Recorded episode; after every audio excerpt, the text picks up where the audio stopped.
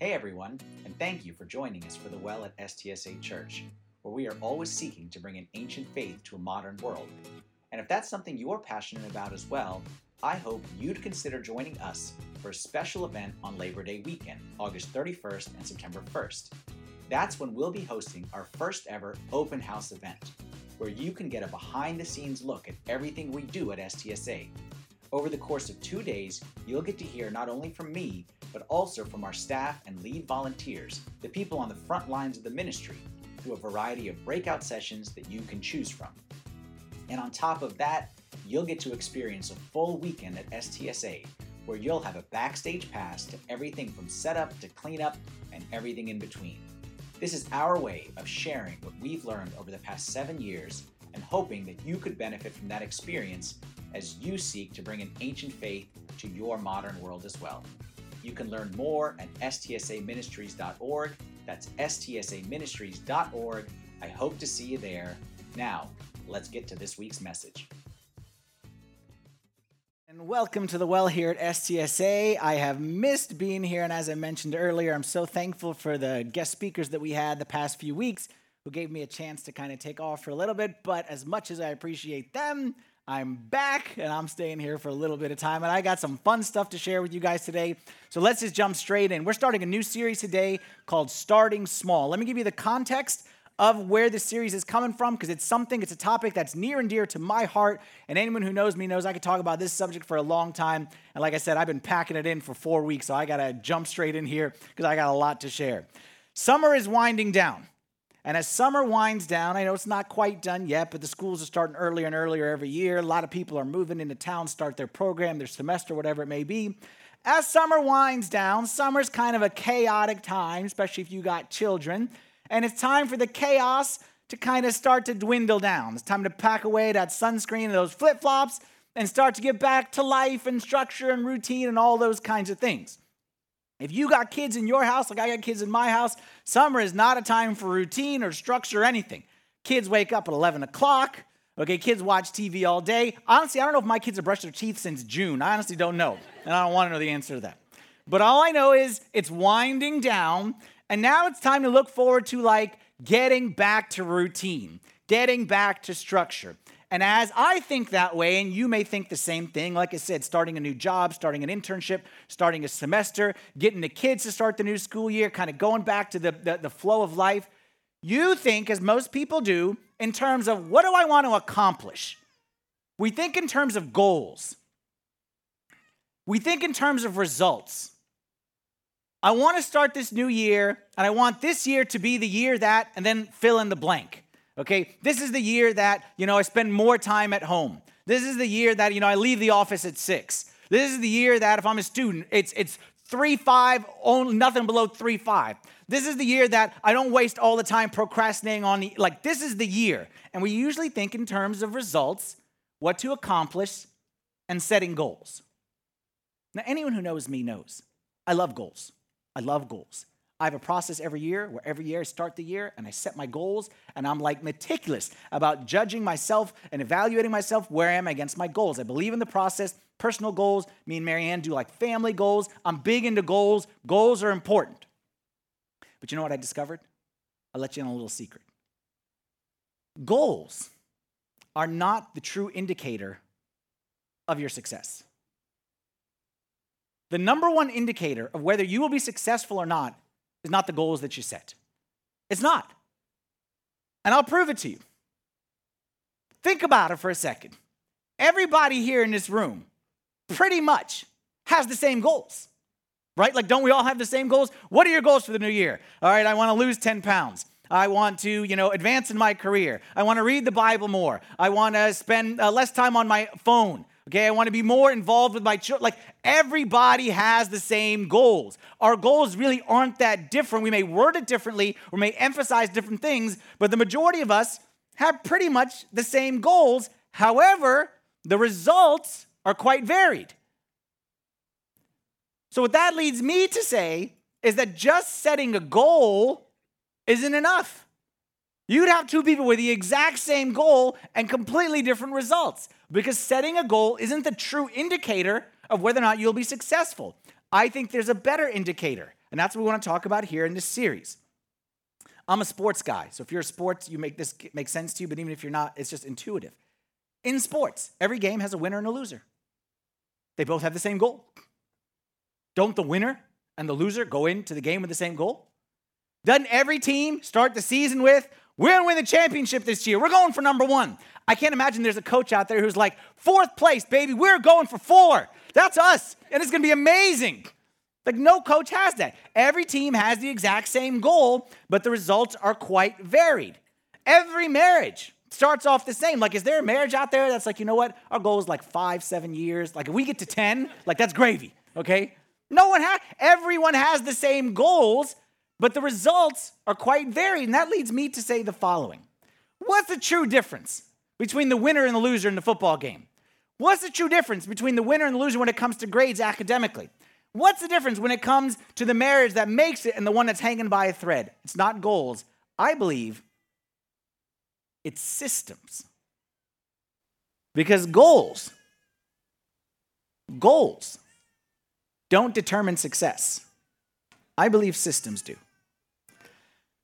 And I'm going to use the word systems and another word interchangeably habits. Okay, but I want to use the word systems because I'm a systems guy. I studied systems uh, information, okay, and I was a consultant and I worked in MIS, Management Information Systems. I believe in systems. I'm all about systems.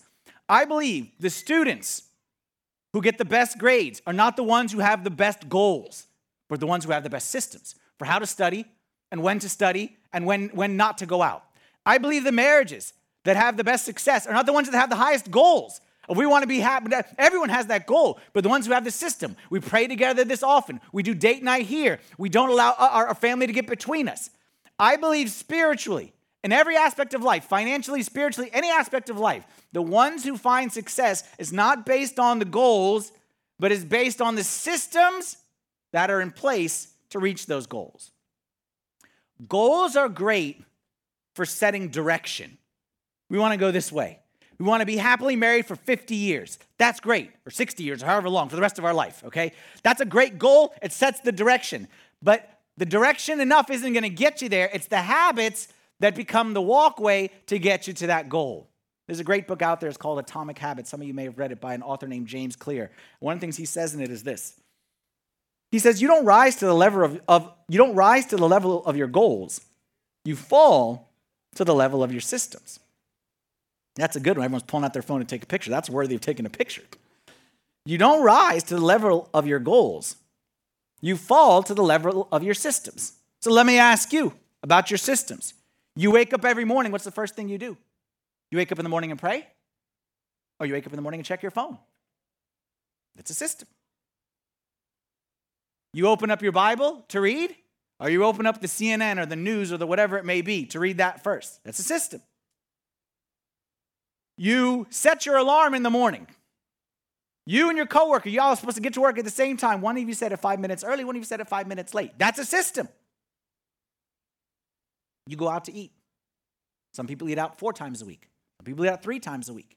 Two times. That's a system, which will lead to your physical success as well as your financial success. And when you go out to eat, is your system to supersize that bad boy, or you just get the medium size like every normal person? You have a system. And I'm saying to you, it's that system that determines your results. And for those of you who are saying, no, no, Father Anthony, you're a little uptight up there. I'm not, I'm not uptight. Like I'm relaxed. I'm go with the flow. I'm, as my wife always says, laid back. Okay, laid back. Look at this. You have a system. You just may not realize it. Everyone has a system, and your system, listen carefully to this. Your system, if you want to know if it's a good system or not a good system, look at the results in your life. Your system is perfectly designed to give you the result that you're getting today. So, your physical health is a direct result of your system for exercise and eating. Direct result. You don't like the results? It's no one set a higher goal. Change your system. Your spiritual growth is a direct result of your spiritual system. Your relationship with your children is a direct result of your system in dealing with them. You want better results? You need a better system. You're okay with the same results? Keep the same system. But I'm telling you, you will not get better results from the same system. You need to change the system. Now, as I said, everyone knows how passionate I am about systems, about goals, about having routines and habits. Everyone knows that about me. Like, I got a system for everything. And you think I'm joking? You come ask me, and I will tell you my system for everything. I believe that instead of going willy nilly into the day, you think it through, come up with the best plan, and you copy and paste until you come up with a better plan. I got a system for how I eat. I can tell you exactly what I'm going to eat next Thursday for my afternoon snack at 2:30, exactly what time it'll be. You think I'm joking? Okay? I have a system for my food. So right now, like I could tell you that, you know, the next 2 days I'll be operating on my weekday non-fasting summer schedule of eating. Which is different than my weekday non-fasting school year schedule, which is different than my weekend or my fasting schedule for either one of those. I come up with a system every season of the year Go over it with Marianne. This is the menu and exactly the times I'm going to be eating. You think I'm laughing? You think I'm joking? Come visit my house, you'll see. I have a system for when I change my toothbrush, and I hope you do as well, for the sake of us all. And I know some people ask, and people listen, people are just like, I don't know, I just change it when it gets frilly. That's not a good system. I one time was told, I remember when we were young, we heard the thing, you should change your toothbrush every three months. That's what they said. Every dentist said every three months. I heard that first thing I said is, I can make it four. I can go there and I did the math. If I can go three toothbrushes a year instead of four, the savings that I could do. So I changed my toothbrush three times a year. And I tell you exactly when I change it. My birthday is end of August, August 29th. Approximately four months from there is my brother's birthday, April 26th. So there's four months, so there's one. Approximately four months from before that is Jesus' birthday, it's December 25th. So it's Jesus' birthday, my brother's birthday, and my birthday, and that's when I change my toothbrush. It's a very simple system, okay? my haircuts. You, I can, you know when I get my next haircut. You can right now go to your calendar and you can figure out when Father Anthony will get his next haircut because it's a very simple system. It's not very complicated. I go on the Monday or Saturday closest to the 15th of the month. It's very simple. That way I don't have to look in the mirror and figure it out. I go to the calendar, when's the 15th? What's the closest Monday or Saturday? Boom, I go to Milton and there we go. How long have I been going to my same barber? 1988. I've been going to the same barber since 1988, which is old. I get that. That's older than most of you. I'm 31 years, okay, going in, and I'm going for 32, okay. And either he's gonna die or like something like I don't know what I'm gonna do when he goes down because I've not gotten a haircut since 12 years old with anyone other than Milton. And you say, wow, it's amazing that he's with one barber. You know the amazing part? I've been getting the same haircut since 1988 as well. I believe in systems. I believe in systems. I believe you find what works and you just keep on going with it. And there was a man named Aristotle who kind of said the same thing. He said, We are what we repeatedly do. Excellence then is not an act, but a habit. Excellence is not an act, but a habit. Let me say that another way. Here's our key thought for this series. I'm going to repeat it every week, and I want you to ingrain this in your head for the rest of your life. Successful people do consistently what others do occasionally. Successful people in any aspect of life do consistently what other people do occasionally. People who are successful financially do consistently what others do occasionally. They have a system. The system is I eat at home, I don't eat out. The system is that I delay gratification. As soon as I want something, I don't go for it. I delay gratification. The system is I don't invest my money unless I've done some research and know exactly where I'm investing my money. Successful people financially have a system for the money that comes in and the money that goes out. Health. People who are healthy into their into their elder, into the silver years of life. Of course, there's diseases and sickness, and that kind of, those are kind of the exception. But those who have generally good health are not people who just randomly were blessed by God and just randomly happened, or people who made massive changes to their lives. You know the people who are successful health wise? The people who have a lifestyle. People who have a lifestyle of it, like I said, not supersizing. The people who have a lifestyle of going for the bowl of fruit versus the bowl of ice cream. People have a lifestyle of hitting the gym on a consistent basis or taking the stairs instead of the elevator. It's systems. How about relationally? People who are successful relationally are people who have a system. And that system is I invest more time face to face than thumb to thumb. I have a system, if I want to be successful relationally, that when I'm with people, the phone goes down and I'm present. I'm not distracted with any person especially the people who are closest to me. People who are successful relationally, when hear me stand up here and say, We're doing groups. People who say, You know what, I don't have time, but I will make time because that is important to me and I want to be successful relationally. Same is true spiritually. You want good spiritual results? Anyone who has a deep connection to God, anyone who feels the presence of God in their life, anyone who trusts in God and has that faith that can move a mountain. They didn't get there by accident.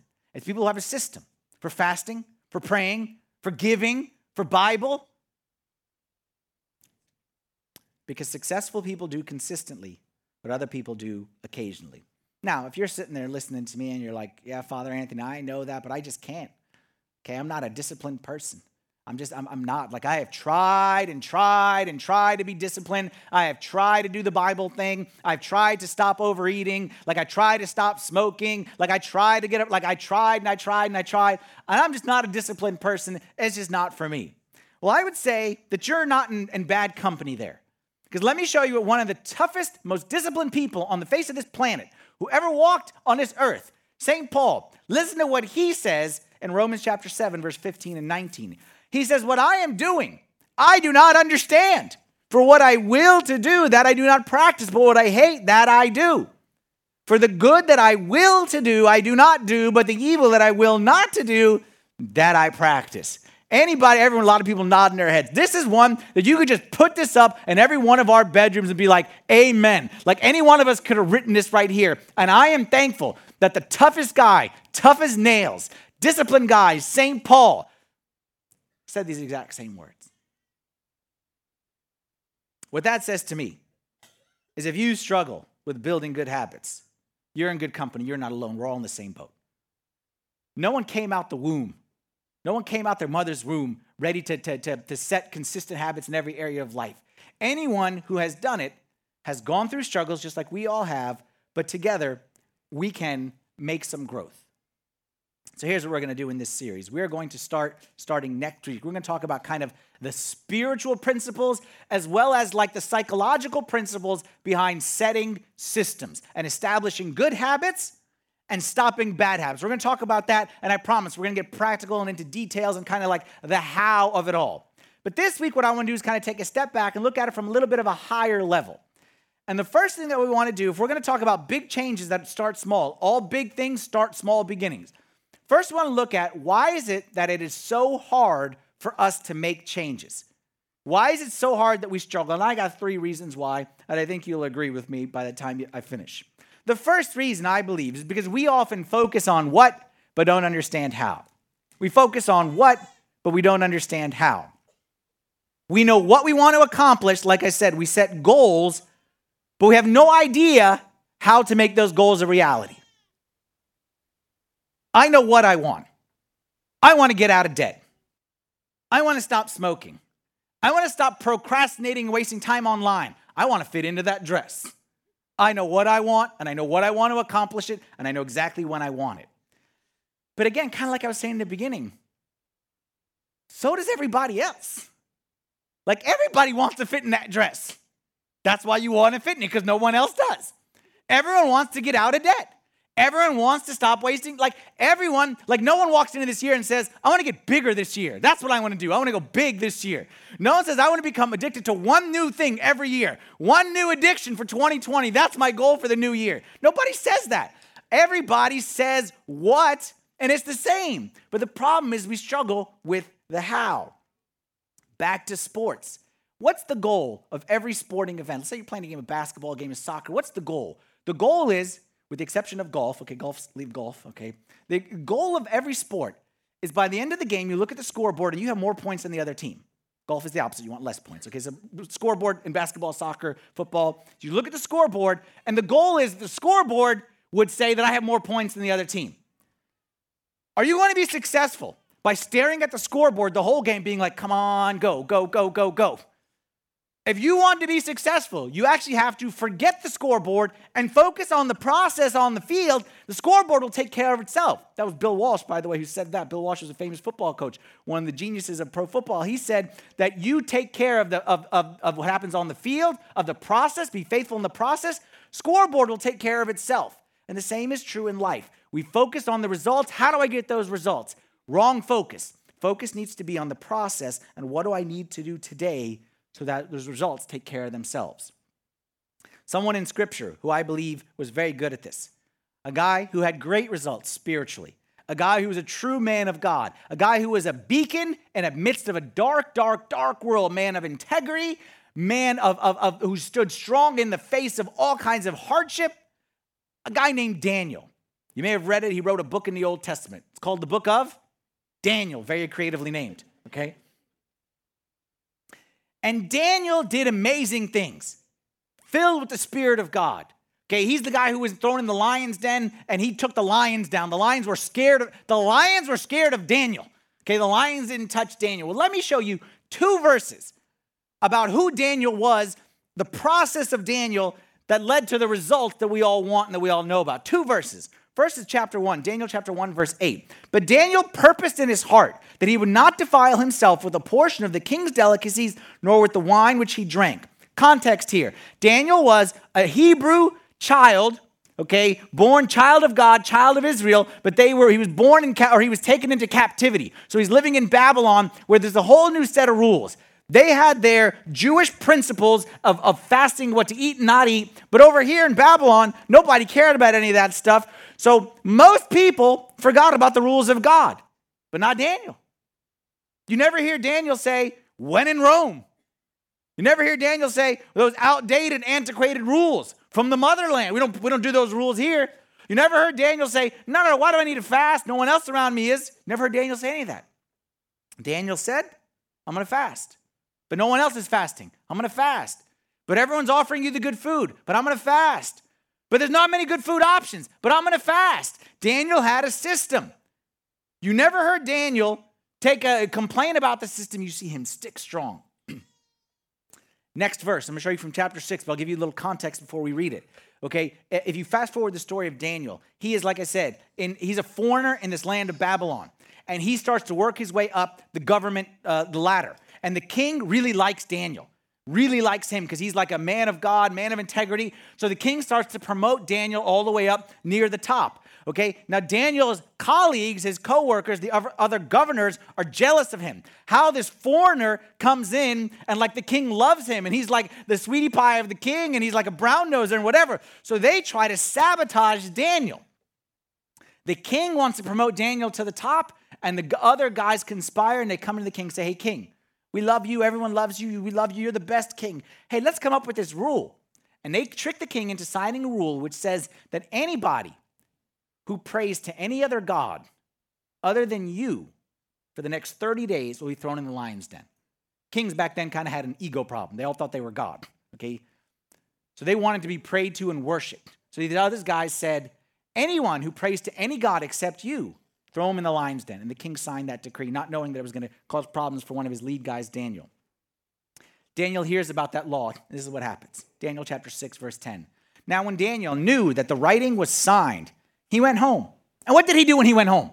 What do you think he did? It says, in his upper room, with his windows open towards Jerusalem, meaning not in private, just the way he always was, he knelt down on his knees three times that day and prayed and gave thanks before his God as was his custom since early days. Uh, you can cross out the word custom and you can say, as was his system from his early days. Daniel had a system. My system is I pray three times a day. I pray in the morning, I pray in the afternoon, I pray in the evening. No, no, but Daniel, they just signed a thing that says you can't pray. Hmm, I got a system. My system is this is what I do.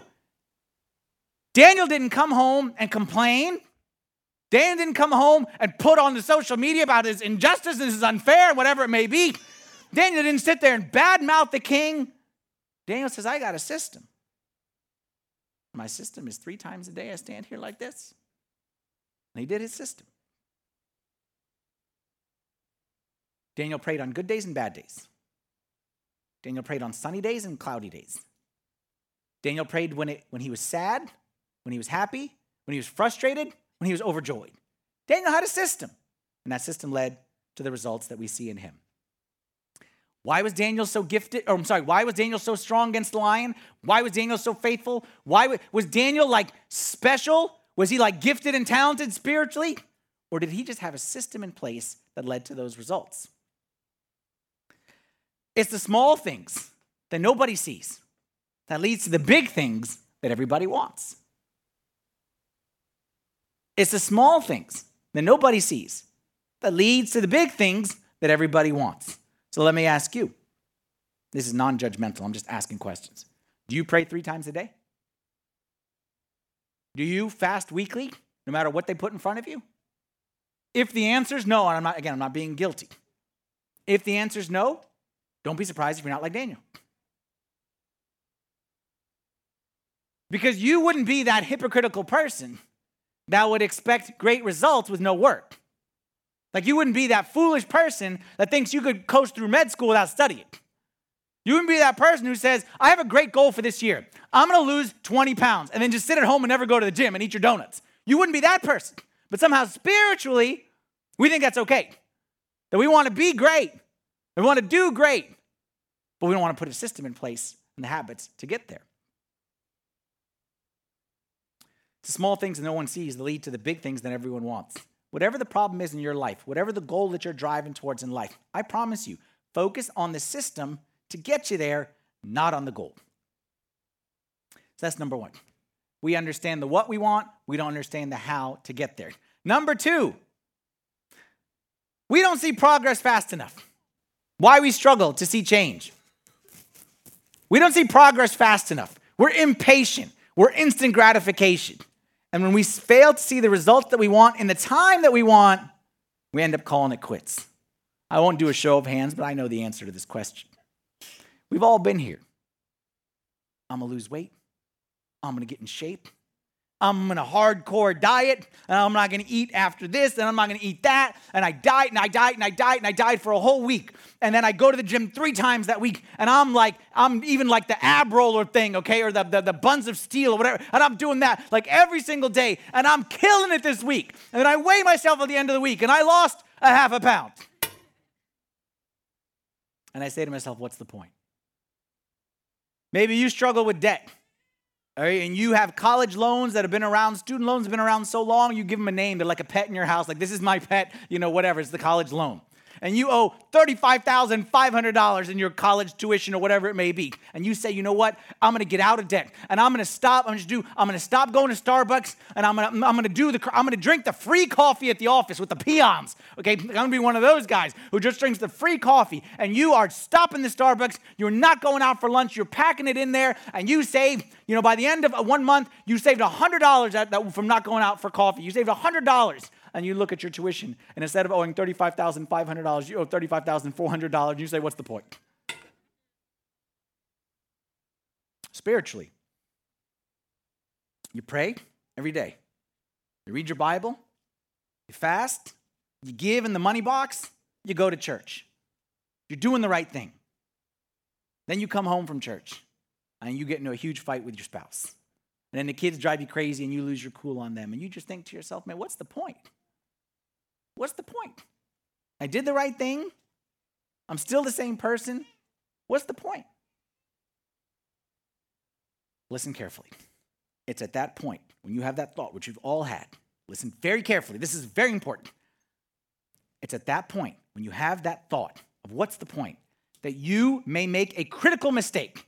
And if you make this mistake, which we've all done it, if you allow yourself to make this mistake, you're done. But if you can get past this mistake, you're gonna be in good shape. And that mistake, when we think, what's the point? I, I, I didn't go to Starbucks, I'm still in so much debt. I exercised three times this week, I only lost a half a pound. I did the thing spiritually, and it made no difference in my relationship with my kids. Don't make the following mistake. We wrongly conclude, we wrongly, wrongly, wrongly conclude that small decisions don't matter much. That small decisions don't matter much.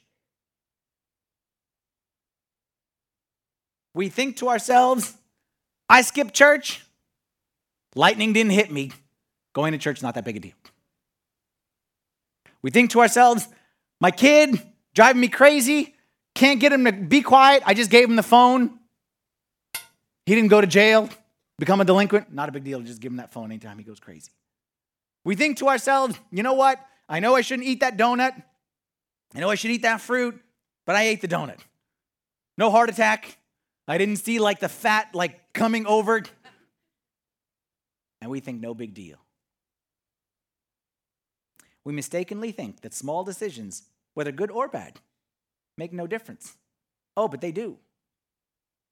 You may not see the difference in the moment, but you got to realize that the difference even though it may not be seen, it is being stored. I'll give you an example of how the difference is not seen, but it is stored. One of the things on my menu, both my fasting and non fasting menu, okay, this is kind of across all of them, is a cup of tea. I drink two cups of tea a day. And the reason I drink two cups of tea is because I'm trying cups of tea because I'm trying to get away from the dessert. And the only way I can not eat dessert is I drink a cup of tea. That's the way I do it because I have to do something to clean the palate. That's just the way I was raised. So I clean the palate with the tea. The other thing the tea does, it slows me down because I tend to eat very, very quickly. So, and you can grab it. So I have to force myself to drink this cup of tea, which is a thousand degrees. So that slows me down. By the time I finish, I come to my senses. I don't eat the dessert. How does tea, how does water boil when you're making a cup of tea? You take water and it's room temperature. Okay, so let's say that's 70 degrees. But eventually, you need it to get up to the boiling point, which is 212 degrees. Okay, so you turn that water on the fire, or you have the electric one like we have, you push a little button, and what happens? You don't really see anything happen, you just kind of see water, and then after a minute, you see bubbles. But you would be foolish to think that the water was just same, same, same, same, same, same, same bubbles. What happened is you turned the water on 70 degrees, and you turned a little fire on, and then it went to 71. Then it went to 72. Then it went to 80, and then to 90, and to 100, and you don't see any difference. Okay, especially like me, you're watching, you're waiting, like hurry, hurry, hurry, hurry, hurry. You think if you look at it like the elevator, if you push the button, it'll go faster, right? So you, you're staring at the water, hoping it'll go faster. It looks the same. It looks the same. It looks the same. It looks the same. But is it the same? The small differences are not being thrown away. Just because they're not seen doesn't mean they're not stored. And eventually, you hit 212, you get the bubbles, and you say, wow, tipping point. And I'm telling you, your life I'm telling you, in every area of your life, I'm telling you, take my word for it. There's a tipping point. You be faithful in the process, and I guarantee you there's a tipping point. Just because you don't see it today, sometimes you got to wait a while for that tipping point. But you to keep going, and you're faithful, and you're faithful, and you'll get there. Let me show you a way to depict this graphically. This is results over time. This is linear line right here, what we think should happen. I think I should go to the gym, work out, I should be five pounds less the next day. I think that I should, you know, uh, uh, save money, uh, not go to Starbucks. I think my debt should decrease by 10% that day. Like, I want to see results and I want to see them now. This is what we think happens. Do you want to know what really happens? This. That's actually more accurate on the way it goes. That oftentimes you don't see anything, and sometimes you may even see negative. But I'm telling you, you stick with the system. You get a good system. You consistently do it. It's just a matter of time before you hit that break point and you turn a corner. Let me say that another way. Let me give you some examples. No one wrecks their life in one night. No one has a heart attack from one meal. No one develops lung cancer from one cigarette. You may think, oh, that was the disaster. You didn't. No one it's not one fight that has ruined your marriage. It wasn't that one Thanksgiving that put the distance between you and your son.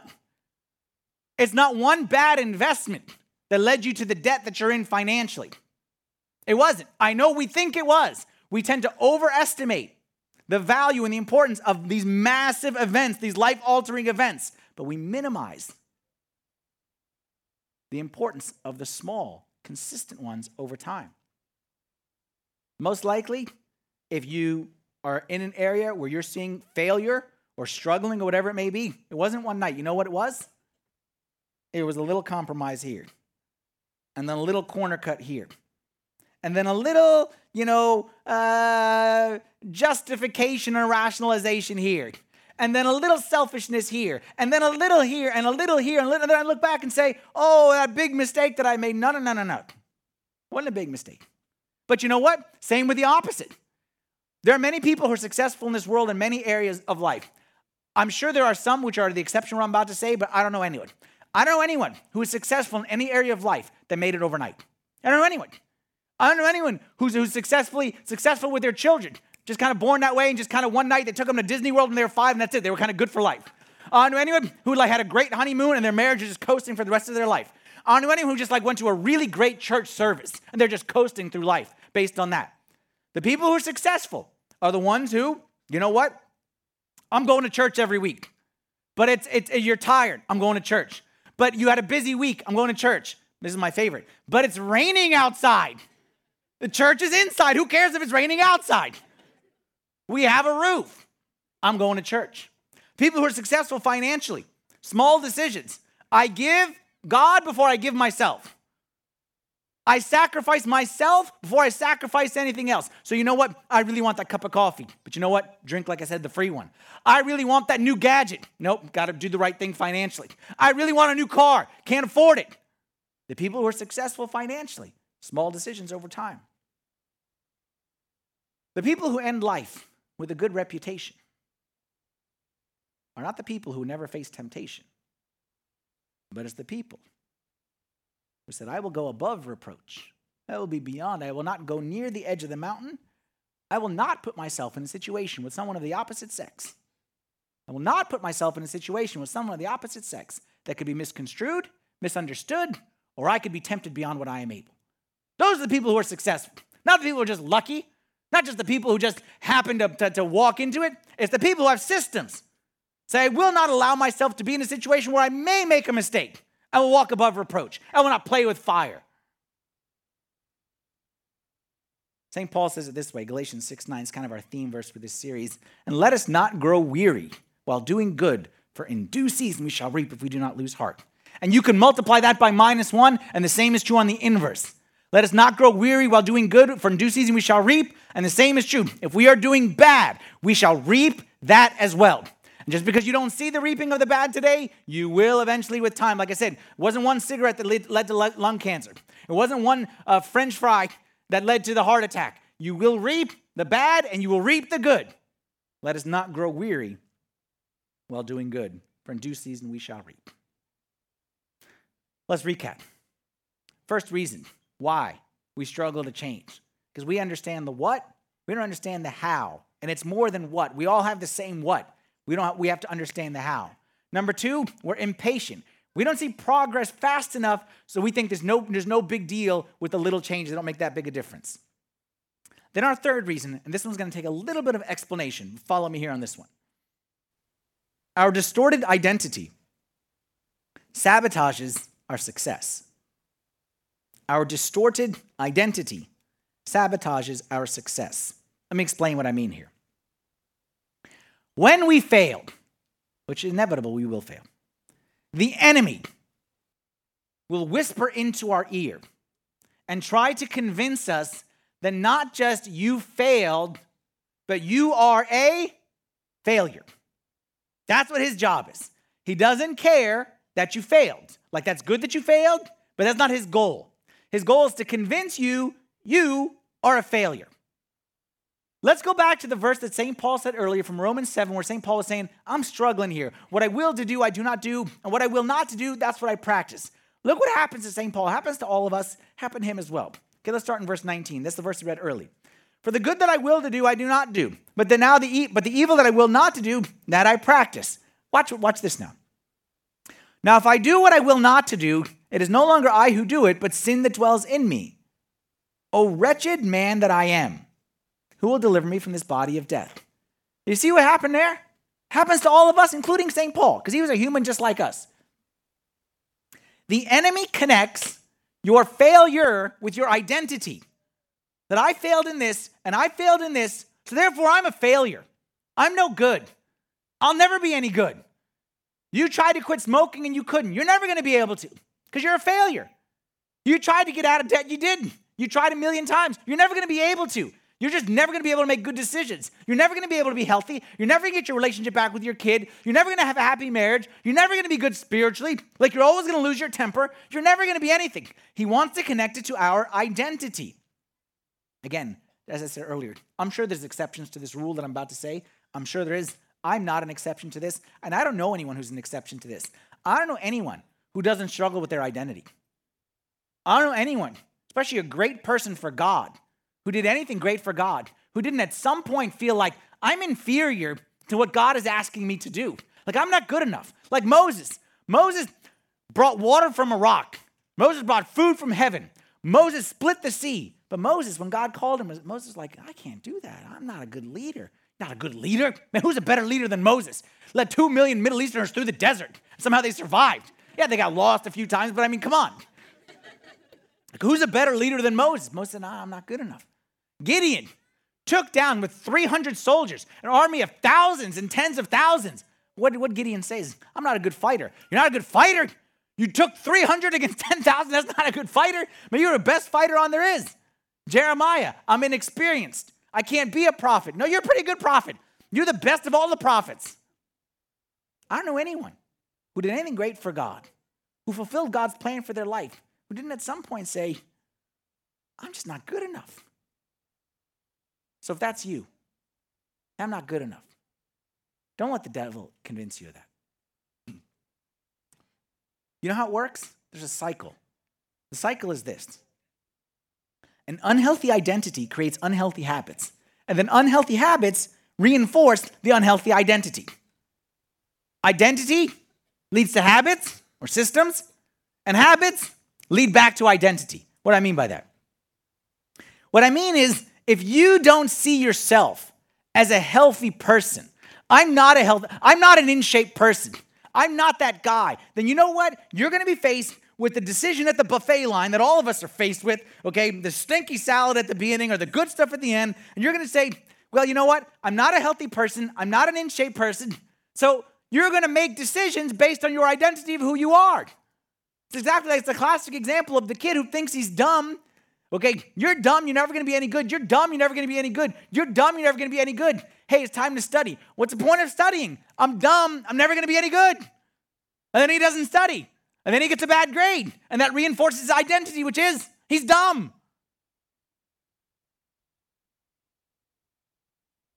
I read a study there's a group of people who are trying to help people or trying to study, like people who are trying to quit smoking. People who are trying to quit smoking, and some people are more successful than others.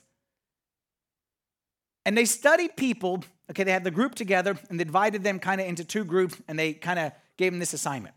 One group of people was told when somebody offers you a cigarette, okay, so there's a group of us and we're all trying to quit smoking. You offer me a cigarette. One group would say, No, I'm sorry, I'm trying to quit smoking. The other group would say, No, I don't smoke anymore. Which one do you think was more successful in quitting smoking? The group that said, I'm trying to quit smoking. What was their identity of themselves? A smoker. A smoker who is trying. And they oftentimes relapsed. The other guy who said, I don't smoke anymore. His identity was smoking is in my past. Smoking is like the junior high me, but that's not the me now. Now I'm a non smoker. I'm a non smoker right now. And those people found much greater success. So, because of that, here's our challenge for today. And I'm going to challenge you today to do something. I know this is going to be hard, but this is important. This is important because we're starting the new year. Like I said in the beginning, we're starting the new year. We were trying to make changes. We don't want to just go like let's not just make more dumb resolutions that we fail after after after 2 weeks. Like we need to stop that cycle. So if we want to stop that cycle, we need to do something different. So I'm going to challenge you that before you set your goals, your resolutions, that I want to lose 20 pounds, that I want to start this habit, like before you do that of the what it is that you want, start with your identity. And specifically, before asking what you want to do, ask who you want to become. And I'm telling you, that's a game changer. I promise you, that's a game changer. If you start with identity, you start with who, not do. The goal is not to read more books. The goal is I'm a reader. The goal is not to run a race. The goal is I'm a runner, I'm an athlete. The goal is not to say a prayer, even to say a prayer every day. The goal is I'm a man of prayer. My identity, not just what I want to do, who do I want to be? Not just I want to get out of debt, I want to be a faithful steward of the resources that God has given me. I want to be generous with my money. I want to give before I spend. I want to be faithful that God looks at what He gave me and God says, I gave it to a faithful steward. That's who I want to be. I want to be an involved dad. I don't want to say, I want to spend one night a week with my kid. I want to say, I want to be an involved father. I want to be a father. Listen carefully if you got young kids. I want to be a father who, when my children are old enough to not have to spend time with me, that they want to spend time with me. That's always my measure of success, is that when they're out of the house, that they actually want to come back. I want to be a spouse who's encouraging, who's supportive, who's loving. I want to be a spouse who's a joy to come home to.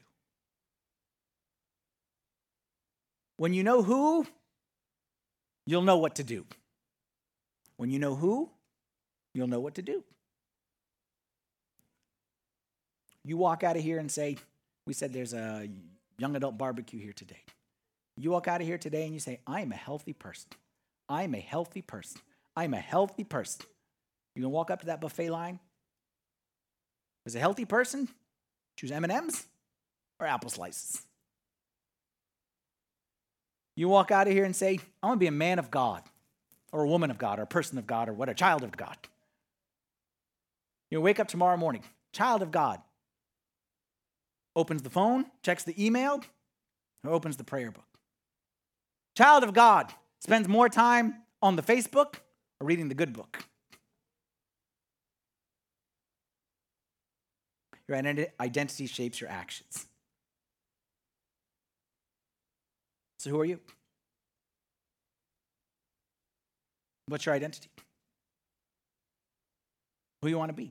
You can be anyone you want to be. Remember when we were kids? I want to be a fireman. I want to be a spaceman. I want to be a basketball player. I want to be a priest. You know, I'm like, oh, all the stuff that kids talk about. Who you want to be? I'm asking you. I'm not telling you. Don't tell me who you are. Tell me who you want to be. You can be anyone you want to be.